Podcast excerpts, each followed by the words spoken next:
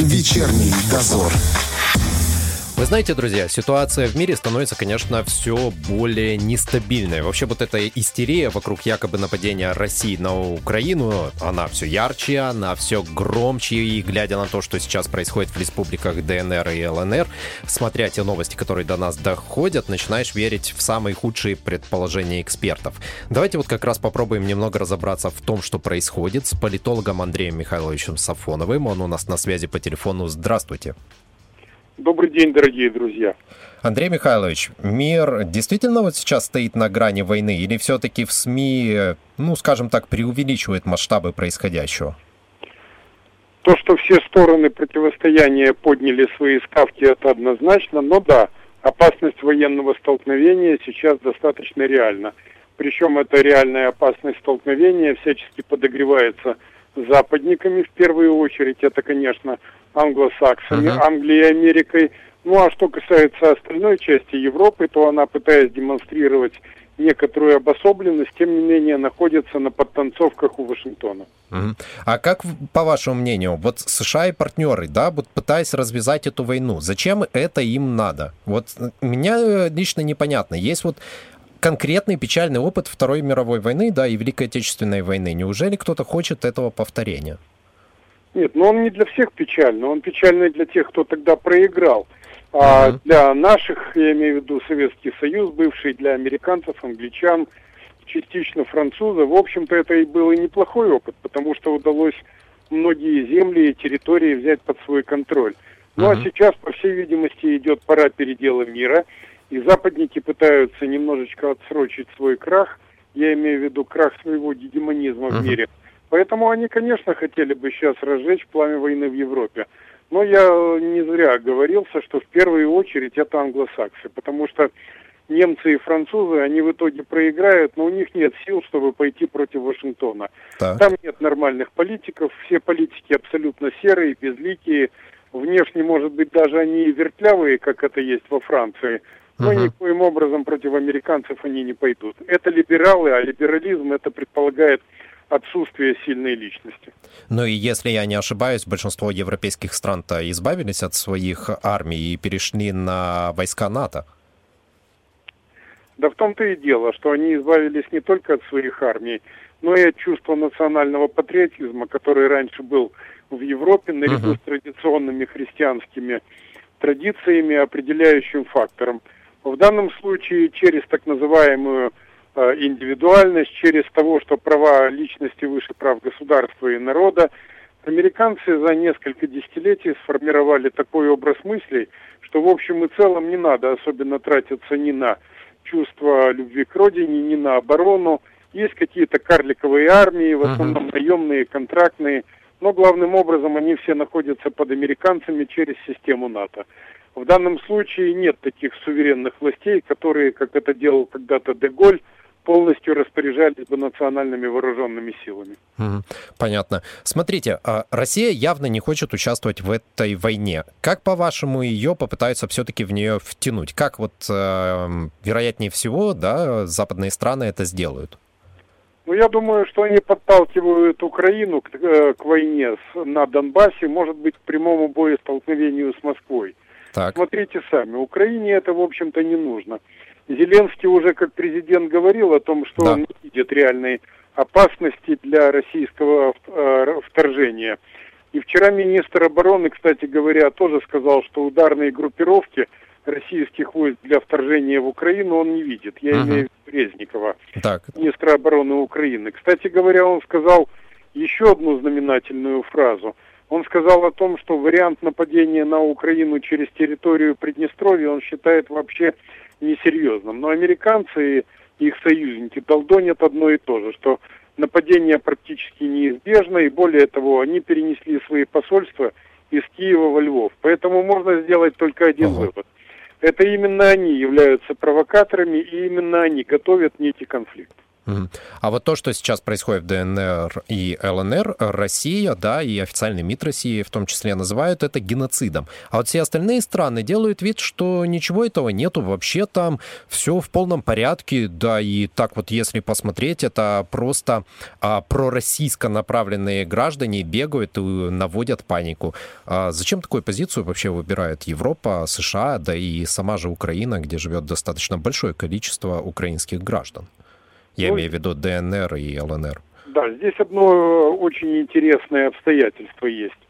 Дело в том, что в 1992 году, когда была война у угу. нас на берегах Днестра, наши политические интересы, да и российские тоже требовали заморозить этот конфликт, сохранить статус-кво. Угу. Это нормальное, естественное желание. А теперь у западников, у американцев, у англичан, у немцев, у французов – есть желание заморозить конфликт на Донбассе в том плане, чтобы не дать возможность Москве осуществить в том или ином виде признание или, по крайней мере, заключение договоров о сотрудничестве с Донбассом. Uh-huh. И, конечно, для этого они пытаются сейчас всячески нагнетать страсти, удержать Москву от шага по признанию. Ну да. Но я бы хотел отметить такой момент, что сейчас как раз вот когда мы говорим, идет э, заседание Совета Безопасности да, России в прямом эфире, и там проговариваются очень многие вопросы, которые как раз исходят из того, что Москве, по всей видимости, надоело сохранять нынешнюю ситуацию до бесконечности, uh-huh. потому что это все находится около российских границ. На немцев, французов, тем паче англичан и американцев через Атлантику, на них это все не давит. И, конечно же, россияне хотят каким-то образом вот эту вот петлю вокруг себя разорвать. Каким, пока, видимо, еще говорить рано, но события развиваются динамично. А американцы хотят, с одной стороны, придавить Донбасс, с другой стороны, они пытались свергнуть власть Беларуси, это не получилось у них. Uh-huh. Но они, как говорится, переносят направление главного удара с одного региона на другой. Поэтому сейчас их задача в первую очередь это никоим образом не позволит Москве одержать хотя бы дипломатический успех на мировой арене. Поэтому такое давление, поэтому они в Москву звонят по 10 раз на дню, даже ночью, вот как Макрон это делал да. в ночь на сегодняшний день. Я думаю, что в ближайшие 3-4 дня мы станем свидетелями очень интересных событий. Смотрите, главы э, ЛНР и ДНР, вот буквально была полчаса новость, обратились к Владимиру Путину, да, с тем, чтобы он как раз признал эти вот республики самопровозглашенные. Если это все-таки произойдет, что это даст э, именно России? Что даст это ДНР и ЛНР, я понимаю, а что России это даст? Ну, в данном случае общественное мнение России требует от своего руководства, а я имею в виду огромное большинство россиян, если не считать либеральную пятую колонну Запада, это uh-huh. повернуться лицом к своим союзникам и начать с ними прямые отношения. Не знаю, будет ли здесь речь идти о прямой, э, о прямом признании, или, может быть, есть какие-то промежуточные фазы, uh-huh. вроде открытия, как это делали в свое время американцы в Китае, до установления дипотношений, так называемое бюро информации и тому подобное, договора о прямом взаимодействии в целом ряде сфер – об оборонном каком-то сотрудничестве и так далее. Но, тем не менее, конечно, с учетом того, что западники объявили, по сути, России войну, я имею в виду по всем фронтам, это политика, дипломатия, финансы и так далее, и все заявления о том, что они готовы к каким-то шагам навстречу, это не более чем лицемерие. Конечно, москвичи уже, по всей видимости, пришли к выводу, что какие-то шаги вперед им делать надо. И, судя по всему, они пришли к выводу, что так или иначе, Путин об этом сказал на днях, санкции все равно будут. Ну а раз они все равно будут, uh-huh. хотя уже нет смысла, по всей видимости, пытаться каким-то образом выйти из-под этого удара. Скорее всего, принято решение встречать опасность с открытым забралом. Но есть в России, конечно, и западная пятая колонна, я имею в виду те, которые активно вывозили капиталы на Запад, которые сейчас негласно поддерживают либеральную пятую колонну, которые пытаются из-под тяжка вредить собственному руководству. Да, эти люди тоже будут действовать, но это уже скорее прерогатива органов государственной безопасности Российской Федерации. Как думаете, Российская Федерация до последнего будет придерживаться э, путей, скажем так, мирного урегулирования конфликта? Или как все-таки орут на Западе, что воспользуются возможностью и захватит все вокруг, даже включая Киев? И Прибалтику даже сказали, что захватят. Ну, я не думаю, что Прибалтику она захватит. Это в свое время предатель и мерзавец Горбачев, в общем-то, сделал так, что то, что было завоевано еще Петром Великим, оно, по сути дела, незаконнейшим образом было отсечено от Советского Союза uh-huh. в 91 году, вопреки Конституции, через так называемый антиконституционный Государственный Совет. Uh-huh. За это, я считаю, Горбачева необходимо отдать под суд и вынести ему самый суровый приговор, на который введен пока в России мораторий. Но что касается ситуации вокруг Киева, я не думаю, что Москву интересует в данном случае Киев. Скорее всего, речь идет о том, чтобы четко получить ответ не только от Украины, но и от западных кукловодов. Будут ли соблюдаться минские э, соглашения или нет, это раз. И второе – какова будет судьба противостоящих друг другу войск. Я имею в виду Украины с одной стороны uh-huh. и ДНР, ЛНР с другой, потому что э, каждый специалист, который соприкасался с армией, понимает, что вечно держать в такой степени боеготовности войска друг против друга, тем да. более в таком количестве, невозможно. Или надо пускать их в дело и давать или распускать. Да. или необходимо распускать их или uh-huh. частично демобилизовывать. Вот я опять же думаю, что в ближайшие дни нам дадут ответ на этот вопрос. Смотрите, меня интересует это, и вот э, наш оператор за эфиром тоже интересовался. Что произойдет э, вообще, в, э, если будет обостряться конфликт на Украине? Не скажется ли это на нашей непростой ситуации в Приднестровье. Тем более, если посмотреть да, новости, то как-то немножко пугает то, что происходит сосредоточение войск НАТО на границах с Приднестровьем. Ну, я не уверен сейчас, что войска НАТО, как говорится, совершат акт агрессии против ПМР, uh-huh. тем более в свете заявления министра обороны Украины Резникова. Тем более, что Приднестровье всегда последовательно проводило политику мира и добрососедства, в том числе с Украиной, невзирая, например, на решение Киева под давлением Запада о запрете наших автомобилей с номерами ПМР. Вот. Поэтому я думаю, что, конечно, горячие головы, особенно из Кишинева, будут подстрекать давлению. Но, с другой стороны, мы помним, что после событий в Казахстане, когда Москва и ее союзники, партнеры по ДКБ четко среагировали и ввели блестящим образом за сутки-полторы войска в Казахстан, то многие ястребы в Кишиневе, они тогда поджали хвост, как мы помним. И после этого как-то заговорили, не меняя по сути своей политики, но по форме чуть-чуть более миролюбиво. То есть нам что надо? Нам надо продолжать такую спокойную политику, политику мира, политику предложения закрепить гарантии в зоне безопасности. Может быть, даже, как мне уже приходилось говорить, и выдвигать какие-то инициативы по тому, чтобы сблизить э, украинские и российские народы друг с другом. Тем более, что ПМР это мостик между Россией и Украиной. Но одновременно помнить о том, что противник наш не дремлет – что противник это не простые люди в Молдове или на Украине, uh-huh. а это западные, как говорится, кукловоды и те их э, сателлиты, которые есть э, по обе стороны от нашего государства.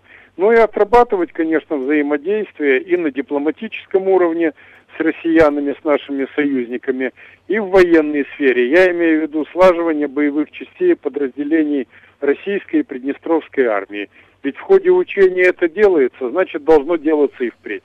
Не будет ли такого, что э, российские войска будут слишком заняты э, событиями на Украине, чтобы помочь здесь, если вдруг что-то произойдет? Ну, все, конечно, может быть. Тут э, только Господь Бог иногда дает гарантии и страховки. Uh-huh. Но дело в том, что все прекрасно понимают, что атака на Приднестровье это будет атака на Российскую Федерацию и завязывать прямое боестолкновение без поддержки войск НАТО, я думаю, что Молдова даже в союзе с Румынией вряд ли решится. Тем более, что эта война, думаю, не будет особенно популярна. В свете заявлений Байдена о том, что они не пошлют американские войска, да. войска напрямую сражаться с россиянами, мне кажется, на Западе трижды подумают, делать это или нет. Но я бы был против того, чтобы недооценивать авантюризм в головах у наших оппонентов. Поэтому надо быть на чеку каждый день, каждый час, каждую секунду. Объясните, что Майя Санду делала на Мюнхенской конференции по безопасности, где он был президент Зеленский, и где как раз обсуждалась э, вся ситуация вокруг Украины и России, да, ну и в первую очередь вот российская, скажем так, экспансия на весь мир ну, мне кажется, она немножко плывет по течению. Где-то она заподозрила неладное, когда она выступила несколько дней назад и призвала к тому, чтобы решать все вопросы только мирным путем. Uh-huh. Обращалась, кстати говоря, и к приднестровцам, причем произнесла часть своей речи на русском языке. Но нам надо понимать четко и то, что э, нынешние руководители многих постсоветских стран, они все-таки до конца не самостоятельны. И западники в той или иной степени ими управляют. Поэтому они их подталкивают к участию во всевозможных антироссийских акциях, вроде Крымской платформы, но одновременно и в тех форумах, где можно получить дополнительную позицию, э, поддержку от Запада. Uh-huh. А мы знаем, что Мюнхенская конференция, в общем и целом, это как раз именно такой форум. Там участвует очень много политиков, которые настроены очень критически по отношению к России, которые как раз обсуждают меры противодействия Москве. Я не думаю, что Майя Санду играла там очень значительную роль, но тем не менее такое, такая поездка в разгар событий на украинско-российской границе около Донбасса – это, конечно, способ получить дополнительную поддержку Запада. Это реальность. А народ ее, интересно, поддерживает ее же, который ну, ее выбирал? Случае, э, мне кажется, в данном случае есть основания говорить о том, что позиция населения во многом изменилась, особенно после того, как были провалены переговорами с Россией, переговоры с Россией uh-huh. о заключении выгодного для Кишинева контракта по поставкам газа. Да и заключен был невыгодный. Но невыгодный исключительно, я считаю, по вине тех прозападных переговорщиков и прорумынских от Молдовы, которые вели этот диалог, причем вели так, словно бы желая его провалить. И, конечно, это привело уже по разным данным, которые публикуются в открытых источниках, к изменению в массовом сознании. Но, с другой стороны, жаловаться не на кого. Вы сами голосовали за нынешнее руководство. Поэтому Теперь у вас есть то руководство, которое вы сами избрали. И смотрите, еще такой момент. У нас наконец-то появился политический представитель от Молдовы в переговорном процессе. Для Приднестровья это добрый знак или все-таки, ну, скажем так, временная какая-то мера, которая вряд ли приведет к чему-то хорошему? На что мы рассчитываем? А тут два момента есть. Первое, насколько вообще э, этот переговорщик будет облечен полномочиями, uh-huh. мы пока до конца этого не можем понять. Это один момент. Тут надо еще две-три встречи провести, потому что пока были две встречи, как я понимаю, они были в основном притирочными.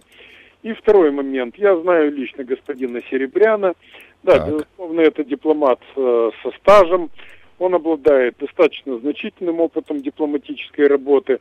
Но в то же время он, и это не секрет, это опять-таки из открытых источников, это человек, который является убежденным атлантистом, который является приверженцем сближения с Румынией.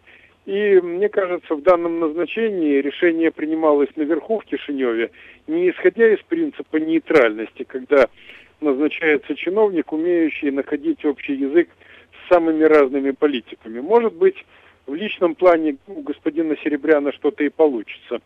Но э, само политическое лицо чиновника порой оно заточено под контакты на определенном направлении, то есть на западном и на румынском. Вот мне кажется, исходя из этого и было осуществлено назначение угу. нынешнего политпредставителя от Республики Молдова. Ну, в этом случае нам остается только немножко подождать и посмотреть, как касается и ситуации в Приднестровье, так и ситуации на Украине. И будем надеяться, что в конце концов все разрешится мирным путем, потому что война, я не думаю, что кому-то нужна. Спасибо вам большое. У нас на связи был депутат Верховного Совета, политолог Андрей Михайлович Сафонов. Ждем вас через неделю ровно. Спасибо. Вечерний дозор.